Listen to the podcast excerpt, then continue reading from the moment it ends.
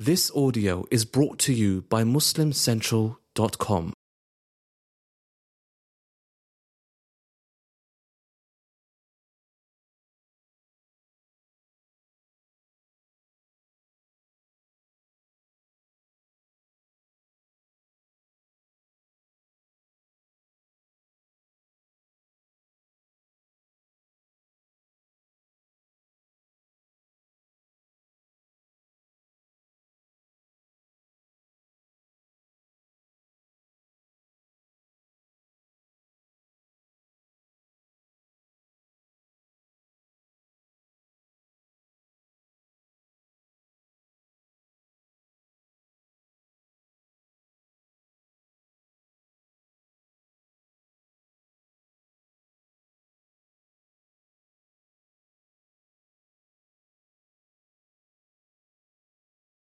الرحمن الرحيم الحمد لله والصلاة والسلام على رسول الله عليه أفضل الصلاة ومن والاه أما بعد Once again السلام عليكم ورحمة الله وبركاته uh, Looks like we need another table um, If you guys don't mind please if you could just hand the sisters that last table at the back there yeah we want you to get close, but not necessarily feel the love to that extent. You want some space as well, right? So we'll take care of that. Yeah. Yeah, just just right at the back if you don't mind. Yeah. Yeah.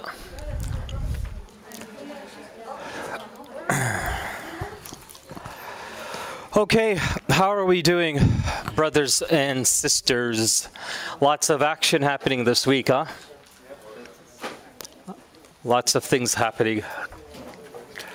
Um, can somebody tell me uh, the young men that were trapped in the cave? Why are we talking about people who got trapped in a cave? What's so special about people who just got locked up in a cave? And in addition to that, they were hiding there. Why is that such a significant uh, part of not only the Quran, but a section of one of the most important surahs in the Quran is dedicated to talking about this. Why? Just talk to me about what you remember. We said yes uh, last week. Whatever comes to mind, it's all good. Mhm. Okay. It's t- to stick to. okay, so they definitely wanted to hold on to their faith. They wanted to protect their faith. Um, sometimes when you have to seek refuge to protect your deen, uh, sometimes you have to do that. You can't be, and I'm sure this would make sense to all of us, right? You can't be Muslim everywhere you go, even though that is your fundamental right. It's not easy to practice your faith everywhere you go on the face of this earth. Like, it, there are certain places you go to, you'll be restricted to an extent, you'll be limited. Um, you'll have to face certain consequences. You might even be targeted and that sort of thing, right? So these individuals going to this cave and finding uh, refuge and protection is actually something that is a part of protecting our own faith to, to, to some extent if we were in a similar situation. What did they do when they got into that cave? What did they do? They just sat there and waited, or first thing they did is what?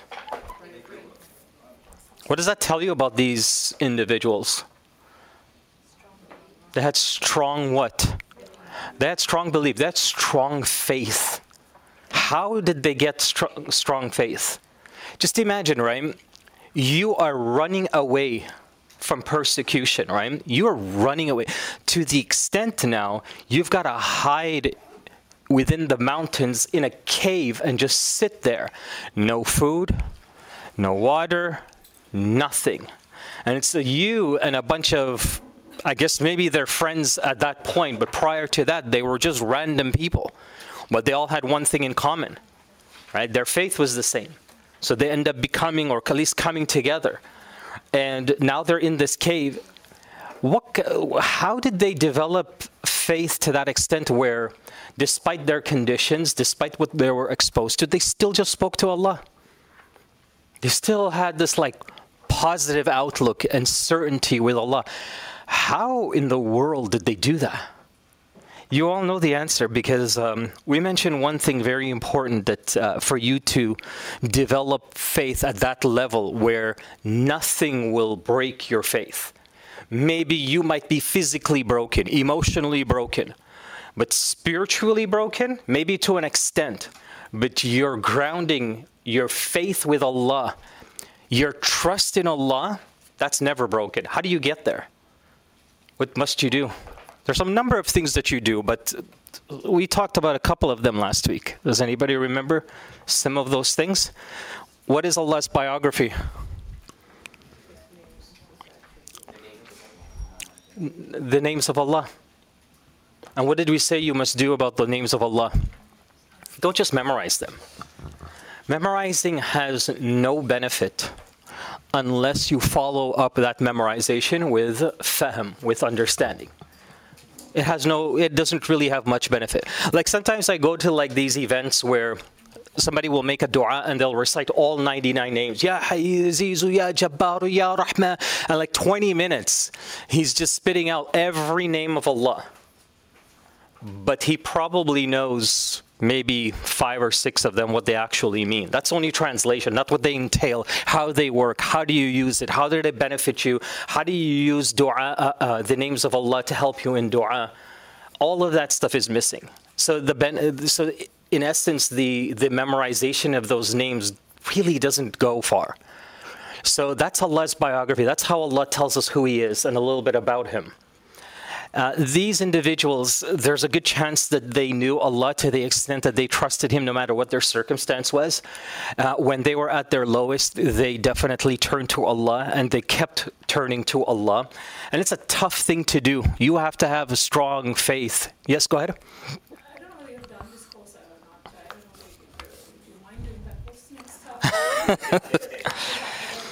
Yeah, I, I, have taught the course many times actually. And um, every time I teach the 99 names of Allah, I feel like I don't know anything. Like it's one of those courses. I really feel like I know nothing and I'm learning it for the first time because it's really, it's, it's very in depth. There's a lot of theory behind each of the names. There's a lot of ayat you, you go through lot of um, opinions among scholars. Some of it, most of it is very good. Some of it is very strange, but it's common. So we kind of iron through some of those things. Uh, there's a lot of misunderstanding, misinterpretation around all the names of Allah. And um, th- once you can navigate through that, y- you get to a place where you really see the essence and beauty of each of those names. And then we talk about how to how to use them uh, inshallah, you know, maybe, who knows, that might be a subject after this one. Let's see how it goes. Yeah, yeah, I, I, I love that subject. As a matter of fact, that's my major. I, when I went to the University of Medina, I specialized in Aqidah, which involves the 99 names of Allah. That's my specialty that I um, focus on. Anyhow, okay. So some time goes by, and we talked about this particular ayah actually, yeah, this particular area. We talked about this massive creature, this massive dog that came, and the purpose of this dog was for what? Does anybody remember? Right, it's just more of like a, a deterrent or distraction. So, in essence, it was sent there to just sort of protect, to guard the cave to an extent, right? And then we, we diverted or at least went in a side tangent just about dogs in general. And because dogs are so common and part of our culture here, we see them everywhere. Um, our neighbors, our friends, all of them have dogs. Uh, we talked about very briefly some uh, some of the things in terms of etiquettes with dogs, with having dogs and interacting with dogs. Does anybody remember some of the things that we mentioned very quickly? What did we say? Like, okay, so let me start you off. Are we allowed to, like, have a dog? Yes. Yes. Uh, does anybody? So, yeah, we can touch the dog. We can pet a dog. Uh, all right. You can use the dog with. Uh, you can have a dog as long as it has like a purpose behind it. So it guards your house. You can use it as a security or guard dog. Um, you might see that uh, people who are blind sometimes they walk in the mall and they have like dogs that help them sort of walk around and do things. That's perfectly okay. Nobody hunts for their food anymore, I assume, right? Nobody goes hunting here. So, but if you did, uh, you can use a dog to hunt. Uh, let me ask you a quick question. Let me see if any of you um, have studied this fiqh before. If the saliva of the dog is haram and you send it hunting and it catches like a goose or something, how does it bring it back to you? With its mouth. So, how are you supposed to eat it if it's holding this animal with its mouth and it's obviously its saliva is mixed into the animal? So, what do you do? Uh-huh. So if it's a trained dog, it won't feed on it. Okay, so this dog is not going to feed on it. It's still got to bring it to you. It's got to hold it in their mouth. What are you going to do? This is why fiqh is so important, right?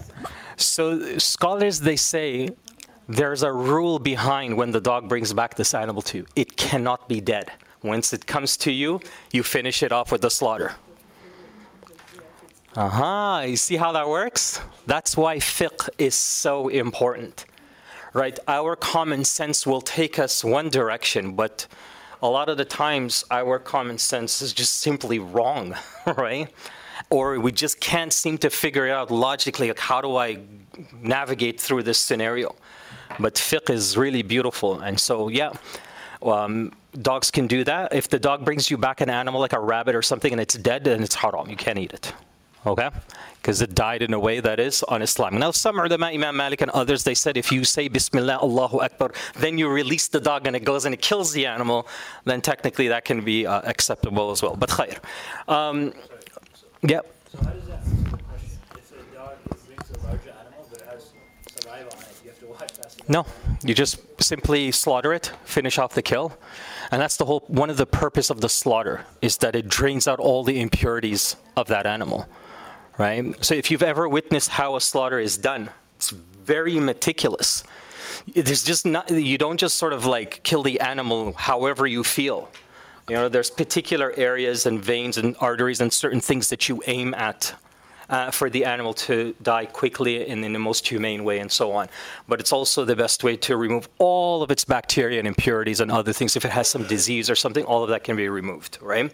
That's why halal slaughter is the purest, most healthiest, safest form of consuming meat in existence. Anyhow, let's get let's get going. We we are at verse number 17, and you'll see the okay. So we did verse number 17. We're on 18, right? We finished 18, so let's go on to 19. Yeah. Okay. And we go on to 19. وَكَذَلِكَ بَعَثْنَاهُمْ لِيَتَسَاءَلُوا بَيْنَهُمْ take a look at this conversation. They're still in the cave. Look, look what ends up happening. And in that state, they start asking each other. One of them asked, How long were we here? And we talked about this, didn't we, right? But now it's going to go into a little bit more detail. They responded at least three plus the questioner, so four. So they say at least قال كم لبث قالوا لبثنا قالوا لبثنا يوما أو بعض يوم. They say at least, you know, a day or so. So this is three plus the questioner, so four individuals. This is the ayah that kind of hints to exactly how much persons are in this cave. So the word, um, when you see here, لبثتم يوما أو بعض يوم. Let me highlight it here so you see that. See this word here. Ba, ayn, dad, this word. Ba'd has to be at least three or more. Some scholars say it must be at least two or more. So let's assume, we take it to the max, that it's three persons at least this questioner is asking. So we know at least there must be three, plus the one that's asking. So there's four persons here so far. Okay. So they're trying to figure out how long they were in this cave. We remained a day, or maybe a few days. Now another group responds. So this is the first group is having this conversation. Now there's another group in there. So remember we said that they split in there. Why did they split? What happened to them? Why did this group split in, in the cave? Because they're young people, and what do young people do half the time? They just argue about like random things. So they started arguing. You know, how long they've been in there. One person says this amount, that person, and they just kind of like split up, right? So this other group now said, at least, so the same word is used. قالوا ربكم أعلم بما لبثتم. This other group says, your master knows how long you've been here. The point is, is the same word is being referenced to this other group. So it's safe to say that at least three, again, is this other group. So now there's a total of maybe, now we don't know the exact number, by the way. We're just assuming the scholars them they extract that this is the possibility. Like there might be at least six or seven of them in this cave. Does the number matter? No, it doesn't like we could literally just zoom through all of this and we don't even have to talk about it and it's perfectly fine right? But it's just it's interesting to, to an extent to understand at least a little bit of the language what the language hints to. So there's at least three others. So now there's a total of maybe our seven in total. Your master knows how long you were here. This answer your master knows how long you were. This seems like what what's the difference between the first group and the second group now? Listen, look at the answer of the second group, but the first group said ah, maybe a day or a little bit more. What's the difference between the two? One clearly just gave the, the a straight, straightforward answer that it's kind of a polite way of saying, who cares? Allah knows how long we were here. What's the, what's the difference? We're here. What's the big deal? We're here. The conversation is done now. So how do we know it's done? Keep reading. فبعثوا أحدكم بورقكم هذه إلى المدينة. So now, your master knows how long you were here. Go and appoint someone that will take this cash to the city and watch out which food is more pure. Now pause there for a second, okay? I'm just gonna leave the cursor there. That's where we paused. Now, here's what's gonna happen. They woke up after a long, long time. When you wake up in the morning, what's the first thing your body wants. After you know, brush your teeth, do all of that stuff, you want food, right? You're hungry. They call they don't call it break fast, break breakfast for nothing, right? You've been starving the entire night. You want to eat something. So the first thing that they do is we are starving, so we need to go and send one of you out there, out of this cave, to go get some food. here's the problem how many years have gone by? We're going to see, uh, uh, I guess, a hint of, we don't know the exact number, but a possibility of how many years they've been in this cave, okay? But let's just say they've, there's a good chance they've been in this cave for hundreds of years, okay? So you're talking about generations now how have passed. The culture has changed, the leaders have changed, the, everything, the atmosphere, you know, the landscape, the infrastructure, everything has changed. Even the foods have changed. Okay? Even the language and the accents, all of them have changed. Now, one of them is going to come out of this cave. He still has some old currency money that he's going to use. So, we're talking about, remember back in the days? And if you don't remember this, you'll definitely make the rest of us feel really old. Guys, remember the dollar bill? Guys, remember that? Does anybody still have one of those? I still have one. Yeah, well, I'm not. I haven't gone that far. yeah, but there was the two dollar bill as well. Um, I remember seeing a thousand dollar bill. Just seeing it. I never owned one, but I just remember seeing one. But anyhow, so pretend these guys have a bunch of dollar bills. Canadian dollar bills. That's what they're going to use now. So obviously now the currency has completely changed, but they are hungry. So they say, watch out, which food is more pure, then he should bring some provision from it. So that's Quran's way of saying فَلْيَنْظُرْ أَيُّهَا أَزْكَى طَعَامًا So go out there, azka from zaka means pure. So go out there and don't just buy anything. Kind of hints to another, you know, something interesting about these these young brothers is that uh, when they wake up and they, they they're hungry, they're not just thinking, "Oh, I'll eat anything, I touch anything we find." They say azkal ta'aman. Believe it or not, this ayah here, amongst others, are, are one of many verses throughout the Quran that encourage overall healthy eating.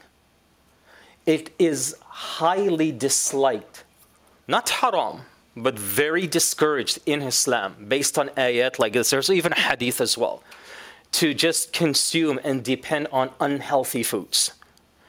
As part of being a believer is you're also keen and you pay attention to what you eat.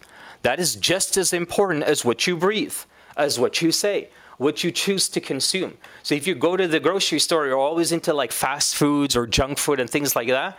To an extent, okay, fine a little bit of this and a little bit of that. But if that's what your body depends on, you have to address that. And you don't just address it because it's a health issue, you also address it because it's part of your iman. It's part of your iman to take care of your appetite and have a good appetite. Ha- go with healthy eating as much as possible. As. He didn't have to say that. He could have just said, go out there and go look for food. But because this word is here, it describes now the food that we want something like good, decent, healthy, fresh, that sort of thing. Okay? So فلينظر أيها أزكى الطعام فليأتيكم برزق منه وليتلطف. So he should bring back some of it. فليأتيكم برزق منه. So don't go out there. You know how sometimes you like go out with some friends or whatever, and um, they'll say like, okay, there's three of you. And like, okay, so we'll have five steaks. Um, we'll have four plates of rice, some pasta. You guys want some fries with that? We'll have four bowls of fries, four boxes. All of them large is what you fine. Just bring all large. I kid you not. Um, one time I went out with uh, uh, I went out with a friend in the University of Medina. Okay, and it's just me and him alone and we sat at a table bigger than the table that we're sitting at, probably equivalent to two of your tables, right? So I'm on one side, he's on one side. We have the whole table for ourselves. He ordered enough food. He ordered enough food, and he filled the entire table just for me and him. So I, I, am new to Arabic at this point, so I'm just trying to figure out what exactly he's saying, and then I start to see all these plates of food coming, coming. So I asked him, I was like, is, are there other people coming? He's like, no. He goes, Bismillah, go ahead. And he literally just kind of leaned back on his chair and he sat there watching me eat. So I'm like, are you not going to eat? He took a little fry, took a little hummus, and that's it. He just kind of sat there. So I, it, it ate me up inside. I had to ask. I'm like, why'd you order so much? What are we going to do with all of this? And he's like, that's how we treat our guests. I, I uh, until this day, I, I still can't understand that. Like I understand what he meant, but I just can't understand why that somebody would feel that is okay. Is this so? The culture there is, if I can show you I can afford it, I'm going to buy it, even if I don't use it, even if I don't consume it the culture is I can show you, and that's how we treat our guests. We give them and treat them the best by buying as much as we can to say, haha, you know, you're with a great host here, and it just goes to waste. But it didn't go to waste. All of it was eaten, you know. you know how? We're students. Students are never ever full. we eat 24 hours a day. So yeah, you better believe I told the guy pack all of it. He packed like 12 or 14 boxes of food. And I went back on campus and I just gave it out. Man, they devoured that like as if all the campus was the people in the cave and they just ate it all out. It was done. So, when, the point is when you come to verses like this don't just read through it like take a moment and see how you how can the verse speak to you how does it talk to you so when you see little things like this that they asked for just a portion of it they were also conscious of how much food that this person has got to bring back. Don't overdo it. That's one way of looking at it, that they all they were careful of not to waste food. But also their finances must have been very limited as well, right? وَلْيَتَلَطَّفْ وَلَا يُشْعِرَنَّ بِكُمْ أَحَدًا And by the way, act normal. See this word here? This word. وَلْيَتَلَطَّفْ You have it there where it says latif under your notes says Latif, be subtle, blend in. Be subtle and blend in. So this person's got to be smart because so many years went by. They don't know exactly how many years, but because things are so different, what must you do? You can't like act like a foreigner. And that's very true till this day. If you go to like Egypt and you go to other countries and you just walk around, you're immediately targeted, right? beggars will come to you or, pe- or you know people will come to you and sell you all sorts of things why because they know you're a foreigner so his job was to try to do as best as he can and وَلْيَتَلَطَّفْ just blend in try to act like the people try to talk like the people do what you can وَلَا يُشْعِرَنَّ بِكُمْ أَحَدًا blend in and nobody should realize who you are Okay, so they've been in this cave approximately 300 years, and we'll see how where that number comes from. إنهم إن يظهروا عليكم يرجموكم أو يعيدوكم في ملتهم ولن تفلحوا إذا أبدا. By the way, those guys down there past the mountains, if they come, you, if you come, you they'll, you shall then stone. They shall then sto- stone you to death. Okay. Yeah, there's a little typo there. They shall then stone you to death, or they will integrate you back into to your nation, and they will never succeed in that case. So, what happened here? So, take a look at your notes. The word that is used here for nation is this word here, millah. Millah is the word used here, not deen. So, what's going to happen here? If you go down, so if this person goes down and he gets caught and he gets recognized that he's part of the teachings of Islam, like he believes in only one creator, but the land now it's fully established that that religion has now been erased and eradicated. Nobody on that in that land is allowed to believe in anything except what the king or the leaders say you should believe in. So if he gets caught and his belief is exposed, then if they come, they, then he will be punished with stoning. So he'll basically be executed. Or they'll force you to integrate back into society. So, in other words, they'll force you to leave your religion and accept the new religion and integrate, go to the churches or to what have you, and literally practice a different way of life. So, what is the lesson here? Take a look at some of the notes we have, right? So this is ayah number 20. Back on the religion, you're back against your country. So if he were to hold on to his faith, he would turn, he would be accused of all of these things. You're turning yourself against your country, against your people, against your culture, and so on. So this struggle or this fight is against ideology. And a lot of young people, they, when they're on this journey, to discover deen. And it's not just young, it's all of us. When you're on this journey to discover and learn about your religion, it's very easy for all of us, including myself, it's very easy for us to forget the struggle, forget where we came from. So that when we see people who do the things that perhaps we either did or we were exposed to, it's very common like this is a real internal problem amongst Muslims today. Like it's it's a, it's an internal problem amongst the ummah of um, carrying out judgment on people and just judging people in general, and not realizing that the way Allah guided you, He could also guide them too. They're still alive. They're not dead. So of course he or she might look like everything except a Muslim or a believer but you don't know what Allah will do with them tomorrow. And some of the ulama say that if you have the habit of judging others and putting them down and labeling them and things like that, it's actually one of the ways of how Allah will remove your iman and give it to the person that you're judging. So you got to be careful because there's tons of examples like that in Islamic history of people who passed on labels and judgments on others forgetting that they were also once lost and misguided. So think of every companion you know. Every single companion pretty much was a revert. Before Islam, they were drinking alcohol, they were committing zina, they were um, uh, dishonest in business, they would steal, they would do every single thing you can imagine. That's why Umar radiallahu anhu once said, لولا الإسلام لجهلنا. Like if it wasn't for Islam, we would just continue to be lost and ignorant right? We would just continue to be lost and ignorant. Like we just would be up to all sorts of things. But Islam came and took us out of that.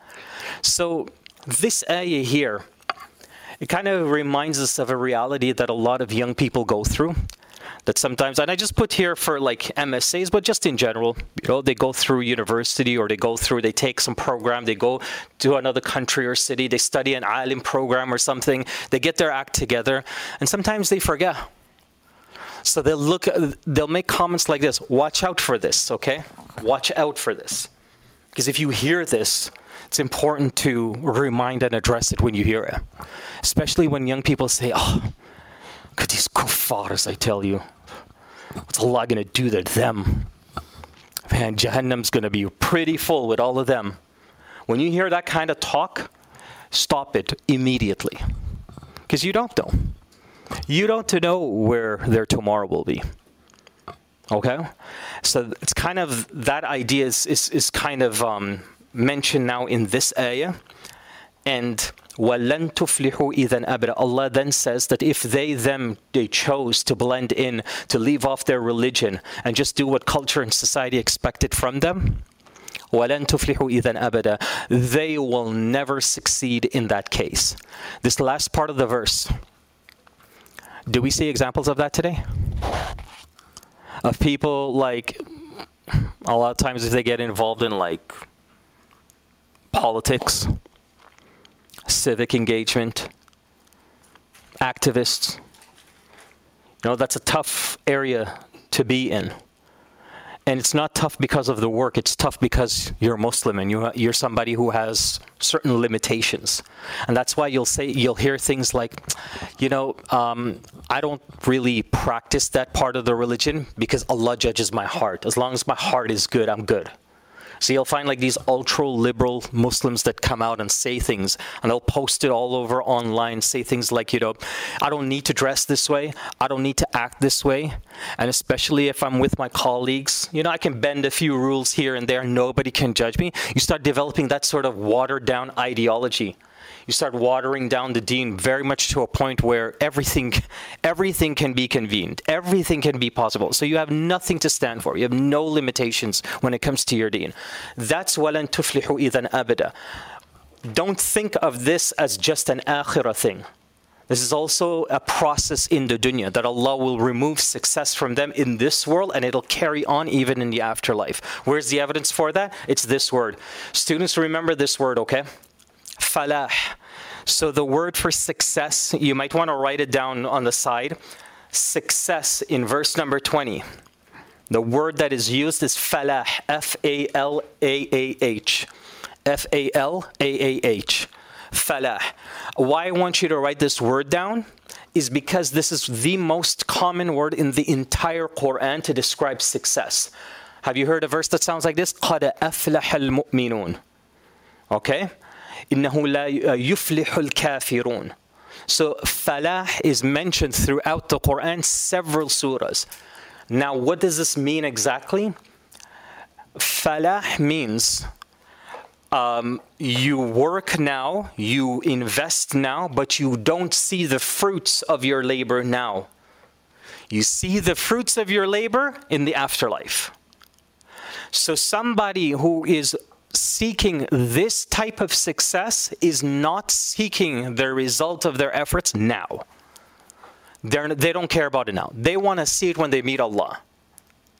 So Allah promises for believers, you will have that success. All the sacrifice that you put forth to hold on to your faith now, you're not going to see the fruits of it.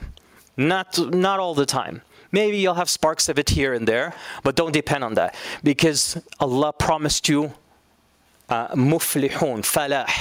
Allah promised you that when you come to Him in the akhirah, that's when it's all going to pay off. Falah is also another name for a farmer. Okay, the farmer plants their seeds into the ground and then leaves it there and has to nurture it for the entire year. And when do they harvest? At the end of the year. That's when the fruits come. So it's like the farmer telling the kid, you know, the kid's like, "What are you doing? Like, what are you gonna? You're gonna put this in the ground, then what?"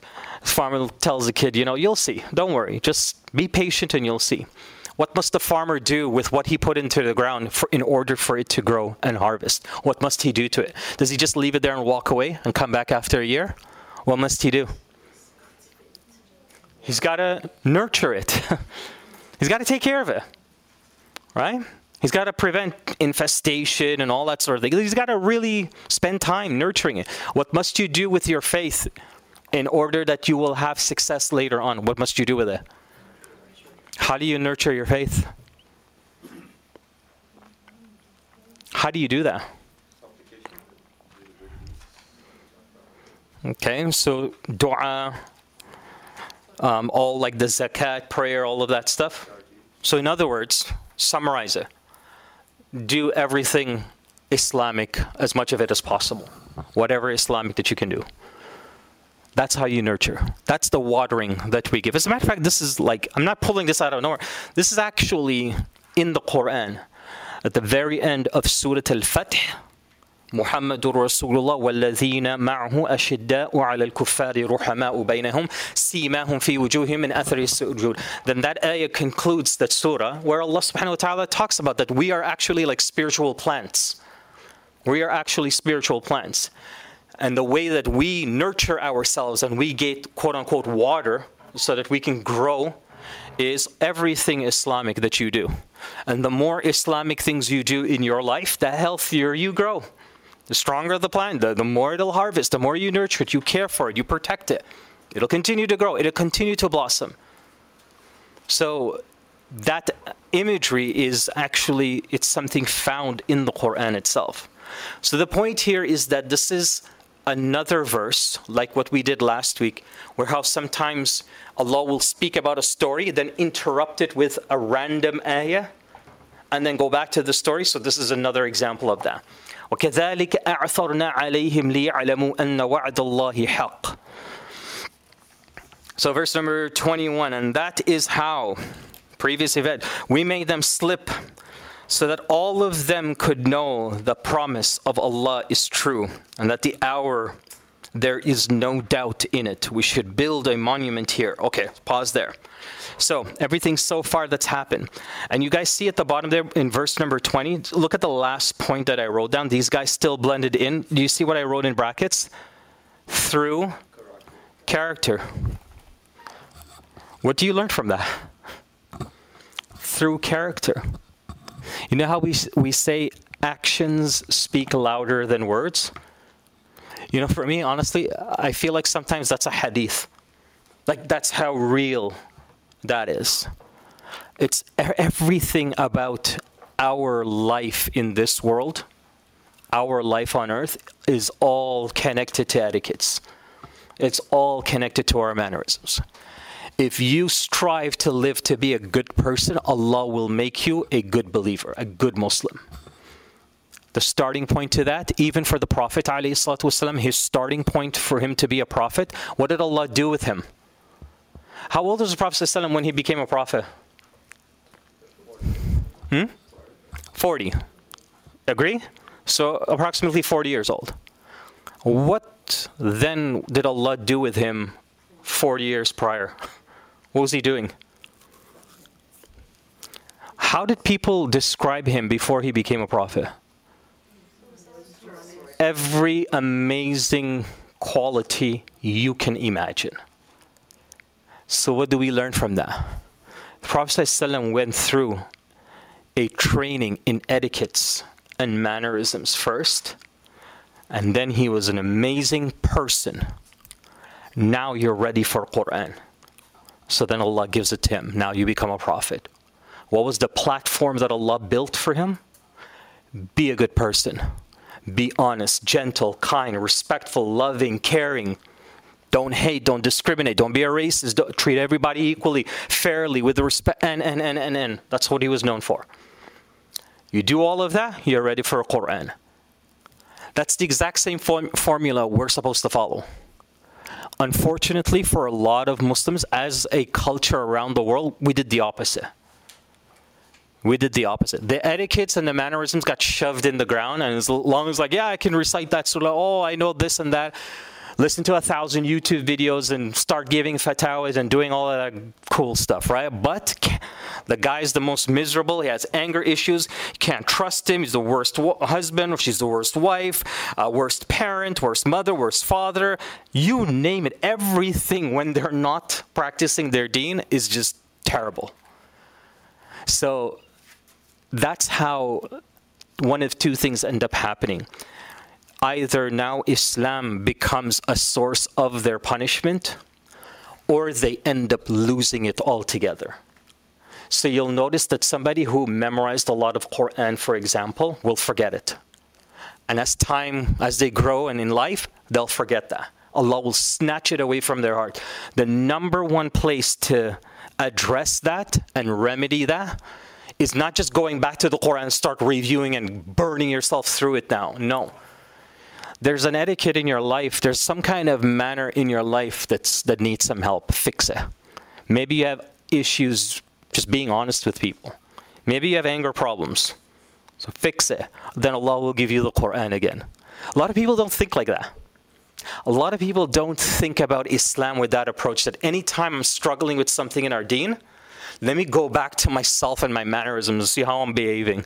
And then, oh, and then you start seeing, oh man, I need to fix this, I need to fix that.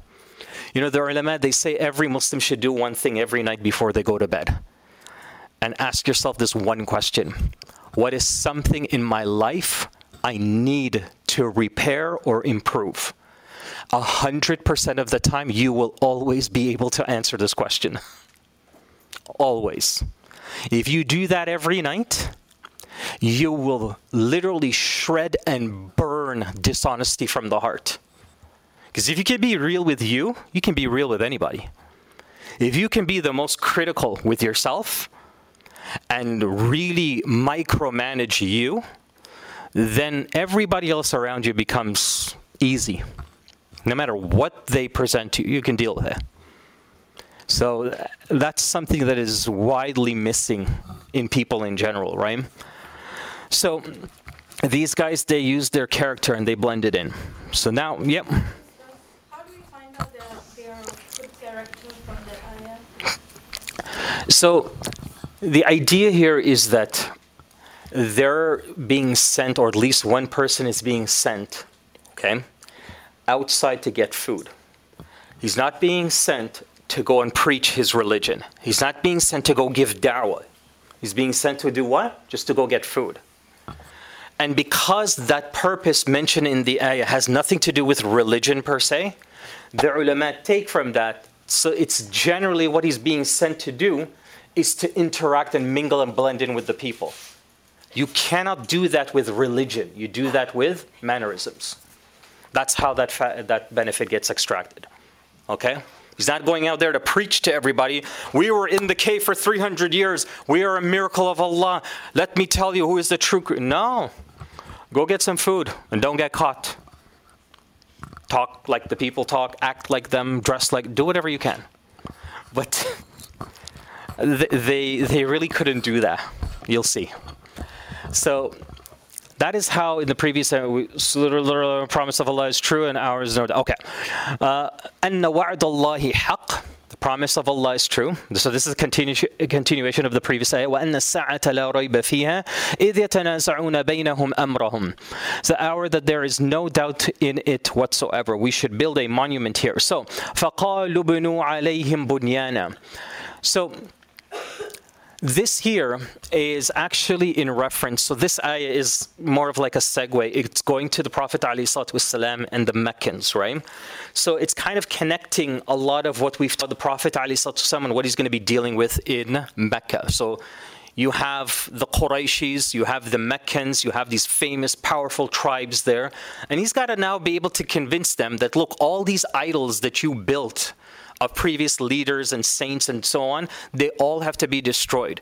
Because what is the consequence if you create or build a statue of anyone? What is the consequence of that? Ultimately, it leads to what? Yeah, that's how idol worship is born. It, it, it may take a hundred years, a couple hundred years. Eventually, it happens. Anybody here ever visit the Statue of Liberty? I visited once. You know what the first thing I saw when I got there? There were people doing the whole prayer thing right at the statue, right at the feet of, feet of the statue. They're kind of just looking up and they're kind of doing their own personal prayer. It was uh, it was like truly remarkable in the sense that I, I never heard of that.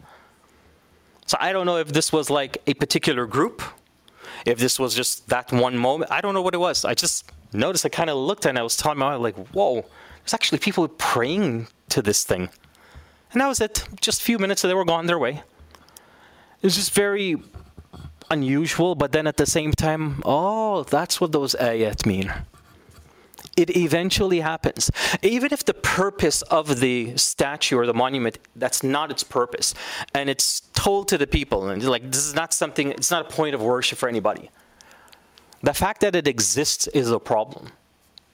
You know, it's like opening a door and the door is really beautiful. Everything behind the door is so beautiful, but it says on the big sign says "Do not enter." But the door is wide open. There's a big carpet at the bottom. This is welcome. That's kind of the the idea. So that's why Islam tries to stop this from its very beginning. But the Qurayshis will say, "Well, look, you know, if we just want to build." a statue or some kind of monument just to remember them. Look what Allah, the Prophet ﷺ is told to say to Rabbuhum a'lamu bihim. Their master knows better what to do with them.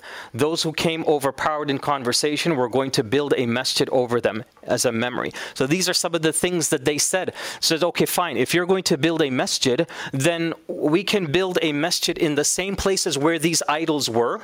We'll build it there. So at least, do you see how they're trying to, how we say kill two birds with one stone? They're like, okay, fine. Destroy the idols, no problem.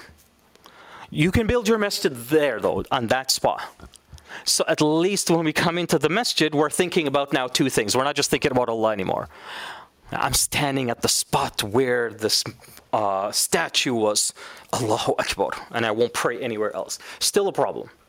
That's one of the reasons why we cannot build uh, masajid over graveyards and things like that, right? So it's, it's where is all of this going? I think it's important that you you understand this. But um, before we even do that, let's take a look at some of the uh, notes that I left here for you. Okay.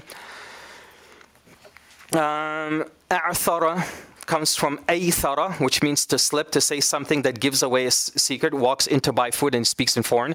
So if you to connect all of this to the story, because it begins by connecting us to the story.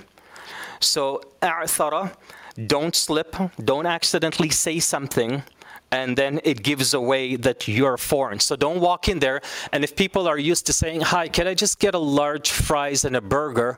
But you walk in there because you're 300 years late, and you're like, Thou shalt have fried potatoes with thy slaughtered meat large you know so he's going to have his own accent his own choice of words i'thara is like just be careful with that as well. Right? So this is very common today. Like some of the students that would learn arabic they would sound like this right? And i re- i had a professor that told us never like train ourselves not to do this.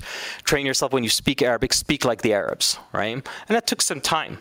But then you'll have some student be like ana urid wahid uh, asir burtuqal so you're speaking Arabic, but you sound what? you definitely sound like you know you instead of the guy taking your order so where are you from before you before i give you where are you from so teachers will be like no practice say جيب واحد عصير واحد بطاطس لا just just spit it out and sometimes you got to like practice to get that accent going right so same idea here um, uh, I don't know why I wrote something here about wedding day. Yeah. I remember I, ta- I taught this to a group of high schoolers getting married. No, wedding next day. I don't know. I, it'll come to me though. Just give me a second. The purpose of this is in its conclusion of it. Instead of the people started disagreeing and wanted to go back to the cave. By this time, dominant religion, Christianity, muwahidun. Okay. Uh, uh, before it was much interaction, they held al pastor. They were supposed to be an ayah for later generations. So, this ayah basically um, also, the lesson behind it is that um, Allah subhanahu wa ta'ala wants us, and that's why there's a lot of conversation here about the last day, the day of judgment. It's a kind of a reminder to us that, um, you know, this story at the end of the day, these individuals uh, stayed in this cave, they did what they did, but they never lost their faith. And even though they slowly and gradually integrated back into society, they still never let go of their deen until their death. Okay? They held on. So no matter how foreign they were, no matter how awkward they sound, no matter how they fit in or didn't fit in at times. By the way, does this ayah, uh, like, is this ayah relevant to today? As Muslims? Yeah. You, you, you ever pray in public and see what that feels like? Yeah. And even if you're not praying in public, when you just dress and look like the way you look, like a Muslim. All those stares that you get, all the mistreatment, or you know, the, the level of respect is different for you and me than others. All of that. Uh, these individuals, the lesson for us is that they held on. There's a verse that I want you to know, okay? It's verse number 41 in Surah Al A'raf. Okay, I just I just want you to know this verse. Um, I, I, I gave uh, I did the khutbah on this verse just the last time I was here. Uh, وقالوا الحمد لله الذي هدانا لهذا وما كنا لنهتدي لولا أن هدانا الله. All right. So this verse highlights that the people before they enter Jannah, they will say Alhamdulillah. Okay. Why are they saying Alhamdulillah? They're about to enter Jannah, first thing they say, Alhamdulillah hadana Praise be to the one that guided us to this moment. Why are they doing that? They're doing that because of all the sacrifice of holding on to their faith whilst they were alive. It paid off. You know how sometimes I, you know, you'll have these days where you're just like, my God, man, this is this ain't easy. Fajr every single day. And it just gets earlier and earlier and earlier. That's one problem because then it limits your rest. But then the other problem when it gets later and later and later is that you got to be on the road at 6 a.m. or else you'll be late for work. And Fajr is 6.01 or 6.05 and you're stuck on the 401 at that time. And if you only spare that extra five minutes, you're late and you got to deal with that. So then you start having to look for fatwa. Share is okay if I just pray at work 10 minutes, 15 minutes late, and, and, and, and. So you, you got to battle through all of that. They said Alhamdulillah, first thing. Why? Because it paid off. Like they couldn't see the fruits of it when they were here. They couldn't see it. They couldn't see why they were praying every single day, what the result of that was. They couldn't see why they wore their hijab. They couldn't see why they studied. They went to a class at 7 p.m. during the week and stayed there till almost 9 o'clock. They couldn't see where this was leading to, but they held on. So they said, Alhamdulillah, the one who guided us to this. وما كنا لنهتدي لولا أن هدانا الله they continued and they said, Alhamdulillah alladhi hadana li hadha. They said, hadha, this, right in front of us. Hadha is describing not Jannah, it's describing something else. Does anybody know what it is? They're saying, Alhamdulillah, Allah guided us to this. It's not Jannah though. Means these people saw something more than Jannah. We don't know what that is, though. I think that's amazing. I think it's amazing that Jannah is only a little ap- like an appetizer or a snack.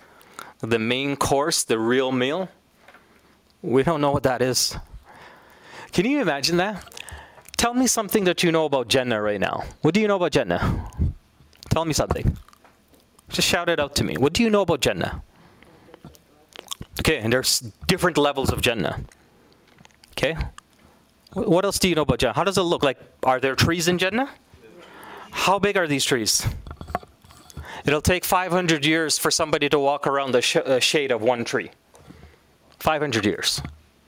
Does Jannah have like a, ground that you walk on? Yeah, it's got land you walk on. It's not. It's not dirt, by the way. It's not sand.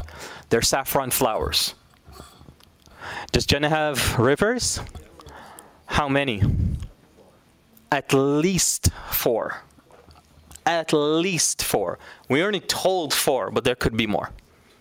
Okay, rivers of honey, rivers of yogurt, rivers of the halal, of course, alcohol or, or khamr or wine, rivers of water, but not the water that we have to purify here. It's different.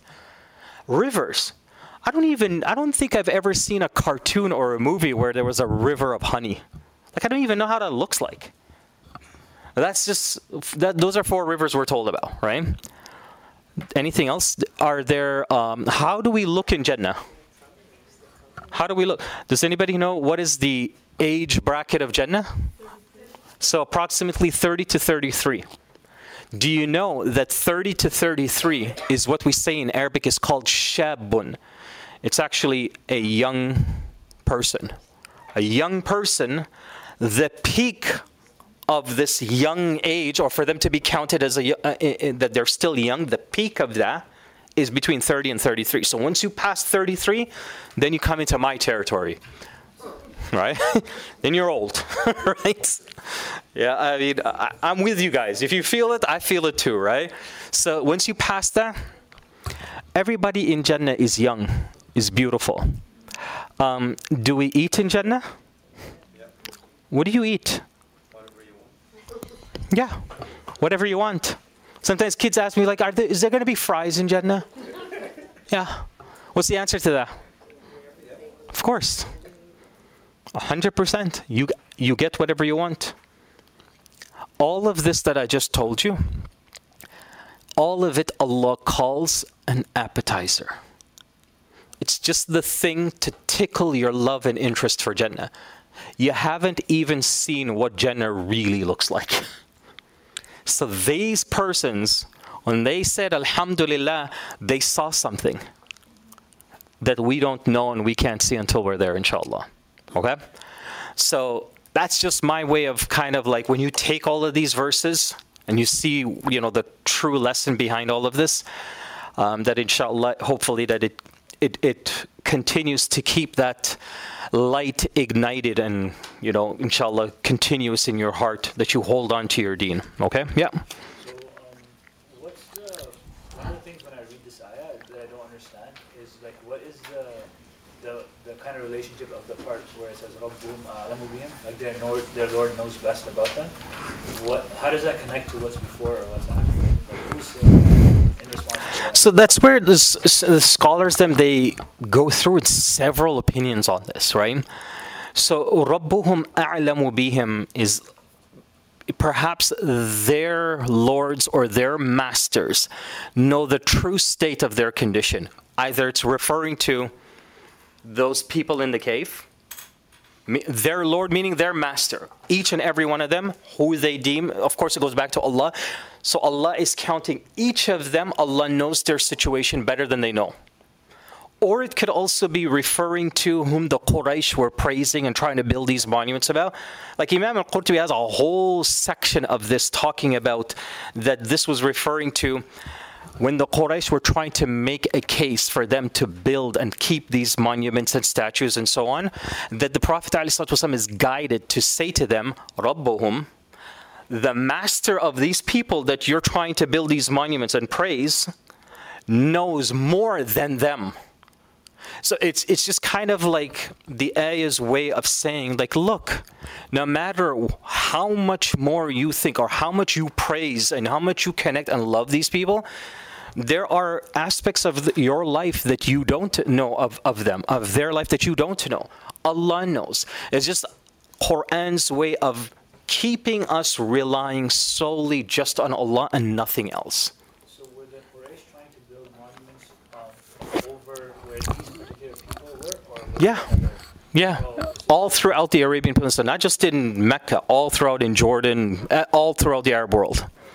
Yeah, because why? I mean, if you can build these statues and you can build these monuments, like if you ever study ancient Egypt, what's ancient Egypt? Pretty much everything that's been discovered of them so far. It's just pure, pure idols upon idols upon idols upon idols. It's endless. And all of these idols are connected to some significant person, king, queen, something. Hmm? And all of their families, their children, everything, right? It's part of just preservation to just keep that legacy going. Yeah. Wasn't this story part of like a test for Rasulullah in that I believe the Jews or I think it's the Jews, uh, correct me if I'm wrong, came to him to test Yeah. Ask him about the people of the cave. the knowledge of God. Yeah, that is also a valid narration on this as well. Yeah, so like uh, from, from what, how I see it, it's like the, the, the stories are actually broken kind of into two. Yeah. There's like an initial part and then there's like a gap and then there's the second part. Yeah, absolutely. The 300 uh, answer comes. Mhm. So uh, maybe this, because this is kind of the end of the first part. Yeah. Of, maybe that is in referral to Perhaps, yeah. Yeah, we're not going to, you know, discredit it at all, right? And this is the beauty about Quran. This is the beauty about when you come across several opinions on anything with respect to the Quran, right? It's it's more knowledge, it gives you a different perspective to appreciate. Like it just enhances the comprehensive nature of what a verse is, that it's not just restricted to one belief or one interpretation. This is why we have not hundreds but thousands of different tafsirs of the same book, of the same exact ayat. All the ulama, their knowledge and the level that Allah has blessed them with, are able to extract something different about each of these verses. So, yeah, absolutely. And that is also one of the most common and most authentic opinions of what's happening here. Okay? The Prophet ﷺ was approached by a group of Jews and they wanted to test his prophethood. So they asked him about, you know, these people of the cave. Describe them to us. If he was able to answer this, then he was a true prophet. But look what happened. سيقولون ثلاثة رابعهم كلبهم ويقولون خمسة سادسهم كلبهم رجما بالغيب. So this is verse number 22. They say there were three. The fourth was a dog. Then they say that there were five or six. And then the sixth one was a dog. And all of this is pelting stones in the dark. Then then they say seventh and the eighth was a dog. Okay. So how many people are in this cave? These are some of the numbers that were thrown o- thrown up and perhaps it could be this amount that, that amount.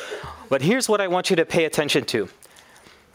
Uh, Rajman bil ghaib, this part here, where it says uh, all of this is pelting stones in the dark.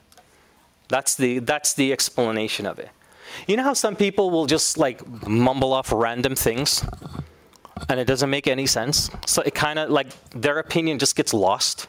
Everybody forgets about nobody was listening. That's Rajman bil ghaib. So all of them try to come up with these numbers of how many people is just throwing stones in al ghaib in the dark. It just it makes no sense and it'll just be forgotten, right? ويقولون سواء من آه، كلب قل ربي أعلم بعدتهم ما يعلمهم إلا قليل. So how, how do you settle this? This is the best, easiest, most effective, authentic way of doing it. My master knows better how many there was. Not many of them know. Okay. Don't argue with them except in a way that is obvious and clear with proofs, and don't ask any fatwa about them, meaning the Jews. So this is in connection to the narration that we were talking about, right? What do you learn from this? I want you to just sort of focus your concentration here. Don't argue with them except in a way that is obvious and clear with proofs. What do you learn from this concluding um, translation of the ayah? What, what's the lesson for you now, reading that? Huh?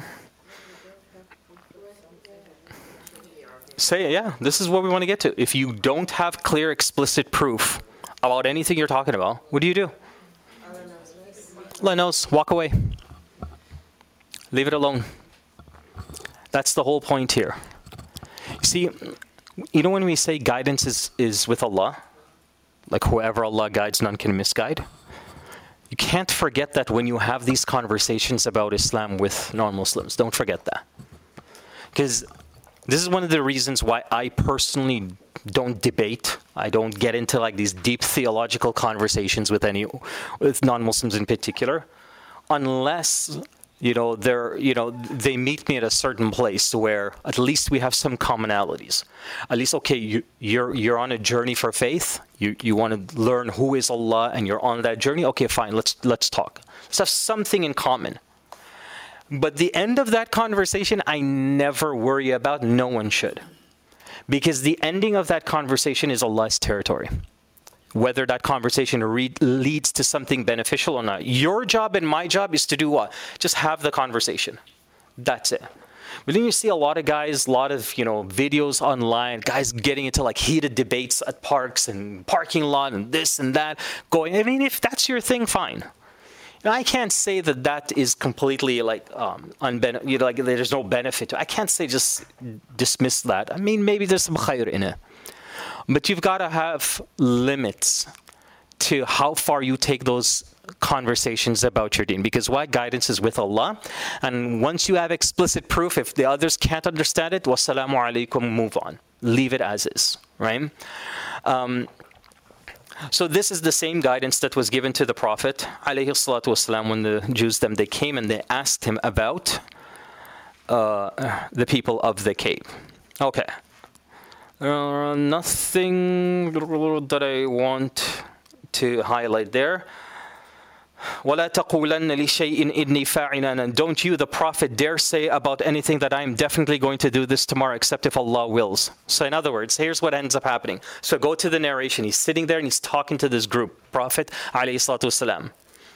Now here's a pretty important lesson. Allah then tells him, don't say anything um, with certainty. Like don't assure them i will definitely have the answer. Who these people of the ca- uh, cave are i'll definitely have it. But just give me until tomorrow. Unless you say illa an yasha allah except if allah wills.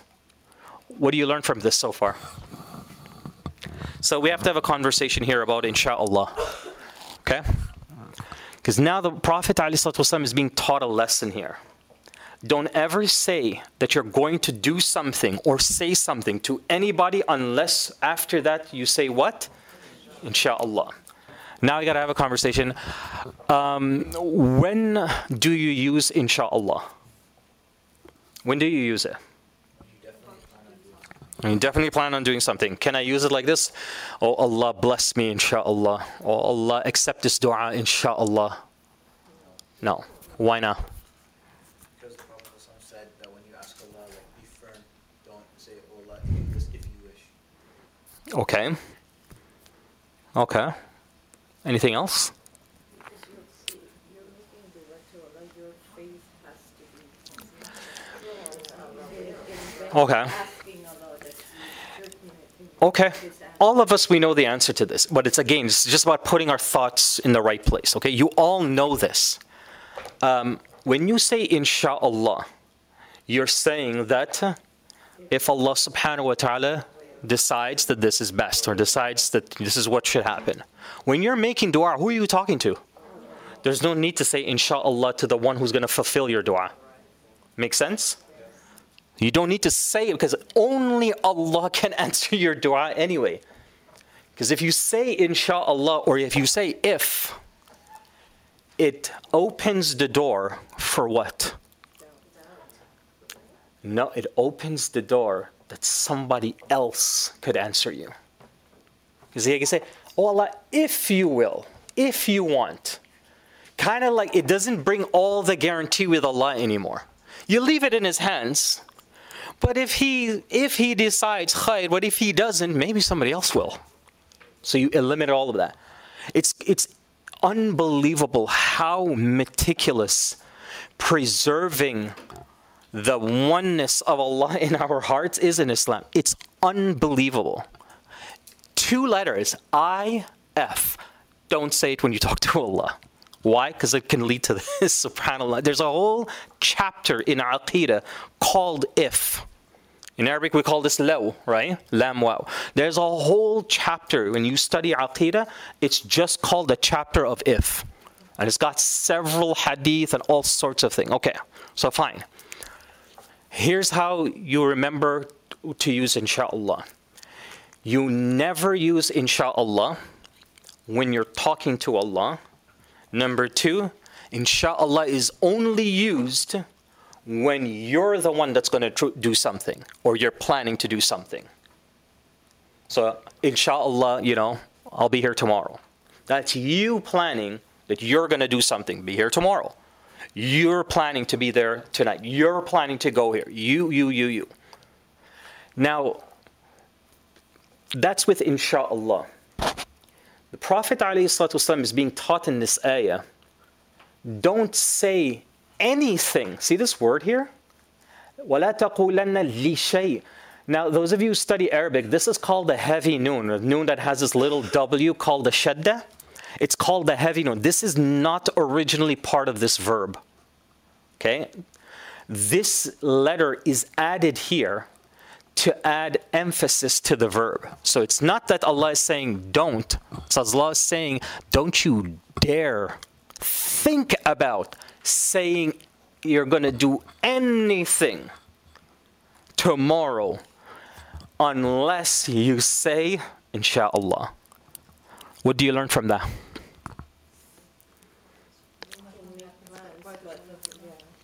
No, but in terms of the emphasis, what do you learn that Allah is emphasizing? Wala taqulan is Allah saying, not don't say, don't you dare say it. Don't you dare utter it. See the difference? What's the difference when I talk that way to you? When I say to you, listen, don't say you'll do that unless you say inshallah, as opposed to, listen to me. Don't you dare. What's the difference between the two of them? Hmm? Before all of that, this is a serious matter.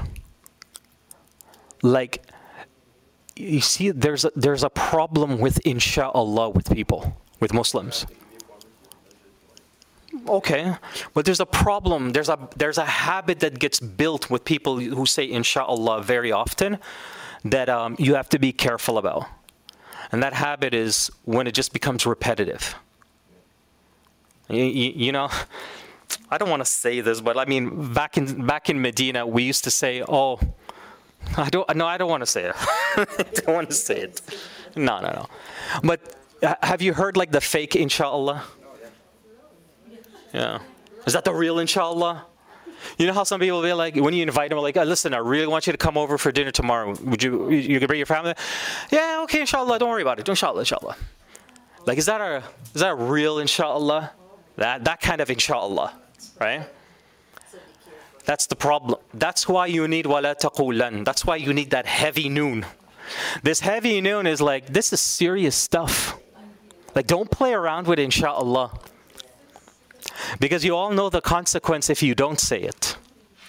Because if you don't say it, then you're not prepared for the outcome. If you don't say it, you're not prepared for it. Because if you say, Yeah, I'll be there tomorrow, just don't worry about it, it's done. And then something happens tomorrow, and you're like, Oh my God, I'd never expected this to happen. You start talking like that. But if you say, I'll be there tomorrow, inshallah, then whatever happens before you get there, you're like, oh, this is what Allah willed. So the, the deeper wisdom, would, my next question would be like, why do we say inshallah? Most of you will say because only Allah can fulfill that. No, there's a deeper wisdom behind that. That's a lesson for us as Muslims. And that is to always keep us firm and positive, optimistic with whatever Allah's plan is. Because you might say, inshallah, you know, this is the person my daughter or my son's gonna marry. This is the person that I really love for my child. Inshallah, they'll marry. And then something happens. It's very easy for you to say, hey, that's, that's what Allah willed. If you don't use inshallah and it's not a habit and it breaks the, the, the engagement breaks off whatever, how could you do this to my child? And it might turn into a whole ton of drama that you're not ready to deal with. All because inshallah is missing. Where am I getting this from? look at the ayah. وَاذْكُرْ رَبَّكَ إِذَا نَسِيتَ Remember Allah if you forget. Why is Allah telling us to remember Him? Why is Allah talking about people who might forget Him? Those who will forget to say inshallah. That's exactly the whole point. It's because they weren't saying inshallah, then the consequence of that is that you ultimately forget Allah. Not not forget Allah in like in salah, in worship. No, you'll forget in Allah in the times where you need inshallah. You'll forget him. Then the pain kicks in. The stress kicks in, and then life kicks in, and then you're like, oh, God, I can't believe, why would Allah do this to me? That kind of stuff starts coming out. All because of inshallah was missing. You see how powerful and important inshallah is. So important that even the Prophet ﷺ had to be taught this lesson.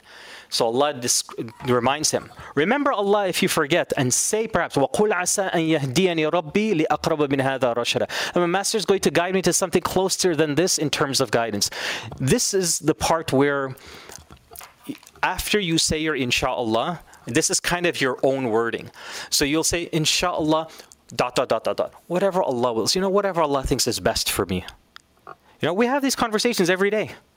We tell people, inshallah, you know, that's that little extra to reaffirm, to remind. That's also important here, and it's highlighted in this ayah, okay?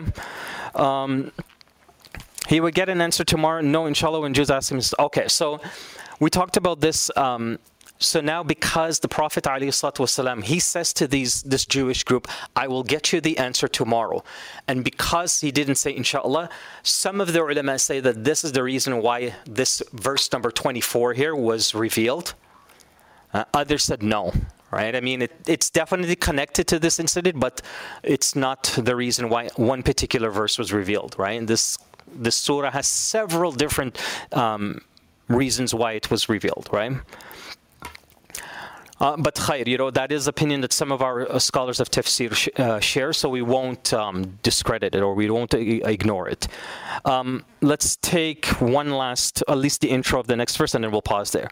وَلَبِثُوا فِي كَهْفِهِمْ ثَلَاثَمِائَةٍ سِنِينَ وَازْدَادُوا تِسْعًا قُلِ اللَّهُ أَعْلَمُ بِمَا لَبِثُوا So let's conclude, conclude the story. They remained in their cave for 300 years and they added another nine.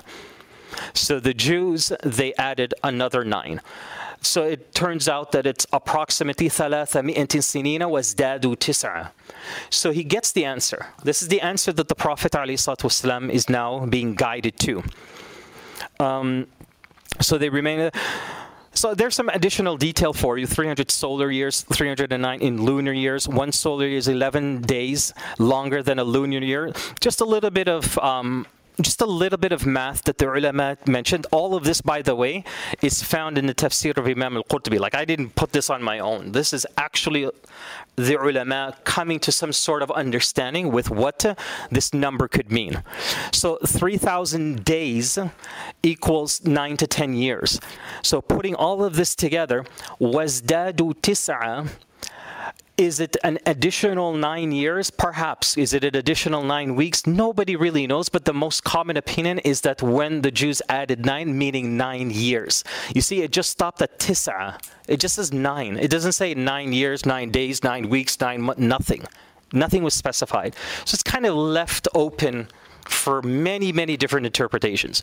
The point here at the end of the day is this is all I want you to take from this is that hundreds of years went by. This is truly a miracle from Allah subhanahu wa ta'ala. You now know the importance of this story, why it's mentioned to us. We stopped at pretty much every single ayah to try to extract something meaningful and something that we can relate to. So inshallah ta'ala, you know, that this last ayah will conclude the story. قُلِ اللَّهُ أَعْلَمُ بِمَا لَبِثُوا Still, no matter going back and forth with the numbers, Allah still says, tell them, O Muhammad sallallahu alayhi wasallam, that Allah knows better about how long they stayed in. He exclusively owns the unseen of the skies and earth. What an amazing way to conclude this verse, subhanAllah.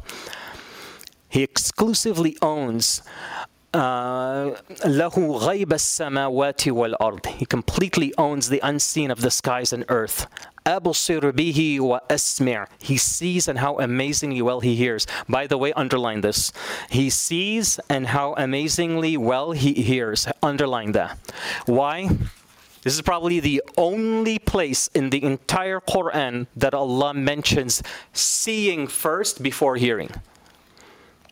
Most of the time, all the other verses, it's always bihi wa absir. This is the, one of the only times seeing came first. Why? It's because it's related back to the cave. Allah sees them when nobody else could see them. Basir, absir, complete view. Allah just doesn't see them from the cave. Allah sees what's in front of them, behind them, above them, below them, every single direction. That's called absir. And Esmir, of course, Allah hears everything, especially the things that, of course, others don't hear. You're not going to find uh, as well he hears you're not going to find besides him any protective friend and no one to partner up with him in his rule. So it concludes see this word wali students is one of the names of friends in the quran.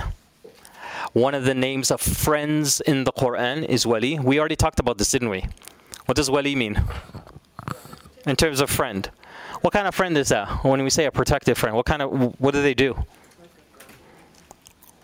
hmm Apply what you know of a wali when the father gives away the daughter. Apply that to friendship. Nobody's not giving away anybody in the friendship. Well, what is the role of the father as a wali to his daughter? What is his role to do? His role is to protect his daughter from being used, misguided, um, fooled, um, you know, mistreated or abused or anything like that, tricked into believing this or that. His, the father is there to protect all of that. When you apply the same word to a friendship, think about that one friend. If you don't have one of this, a friend like this, you know, inshallah, I hope you do, because the, the kind of friend that, that fits into the title of wali is really special. Because what they protect is not just you, they also protect your deen. They respect it. So to be like, hey, um, Ahmed, don't you got to do that sunset prayer right now? You just go do your thing. They'll literally say, to you I'll, I'll go have a cigarette. You go do your prayer, okay? Don't miss it, all right? Or they'll see you be like, you know, if you if some kid is rude to their parents, they'll be like, dude, like I don't even talk to my parents that way. Why do you, why are you, why are you doing that? Why are you yelling at your mom like that? That's a wali friend. So they don't have to be Muslim, but they're always looking out for you, your deen, and just kind of overall your best interest. That's wali. Allah says, "Malahum min dunihi min wali." You're not going to find any protective friend except of course, Allah subhanahu wa ta'ala. No partner with Him can fit or come close to His rule. That concludes the story of the cave. Next week, you will have a test. Whoever fails that, you'll be expelled from IIT. I'm joking. Okay, we'll pause there. وآخر دعوانا أن الحمد لله رب العالمين. And next week, inshallah, we will start the next story, which is, of course, the story of the men of the two gardens. Okay, and that is again another fascinating story. So we'll talk about that next week, inshallah. But uh, be prepared in case you know I want to have some fun, and a quiz will pop up next week, inshallah. Okay, I'm serious. So next week, I want to do a short quiz. I'll probably ask you like five or oh just sort of connected to the story i'll ask you 309 questions inshallah uh, no, but I will. Um, I'll ask you just a few questions, inshallah, just to to ensure that you grasp the gist of the story, and then we'll move on. Okay. So the f- beginning of next week's session, we'll do something really short for like 10 or 15 minutes. That's it. It's all multiple choice, so you're not going to be sitting there writing out story. No, just multiple choice, and then we'll move on, inshallah, to the next story. سبحانك اللهم وبحمدك أشهد أن لا إله إلا أنت أستغفرك وأتوب إليك والسلام عليكم ورحمة الله وبركاته.